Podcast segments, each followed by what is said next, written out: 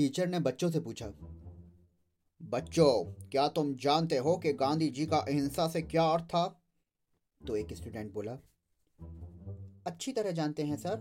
तभी तो आप हमें मारते हैं और हम कुछ नहीं कहते।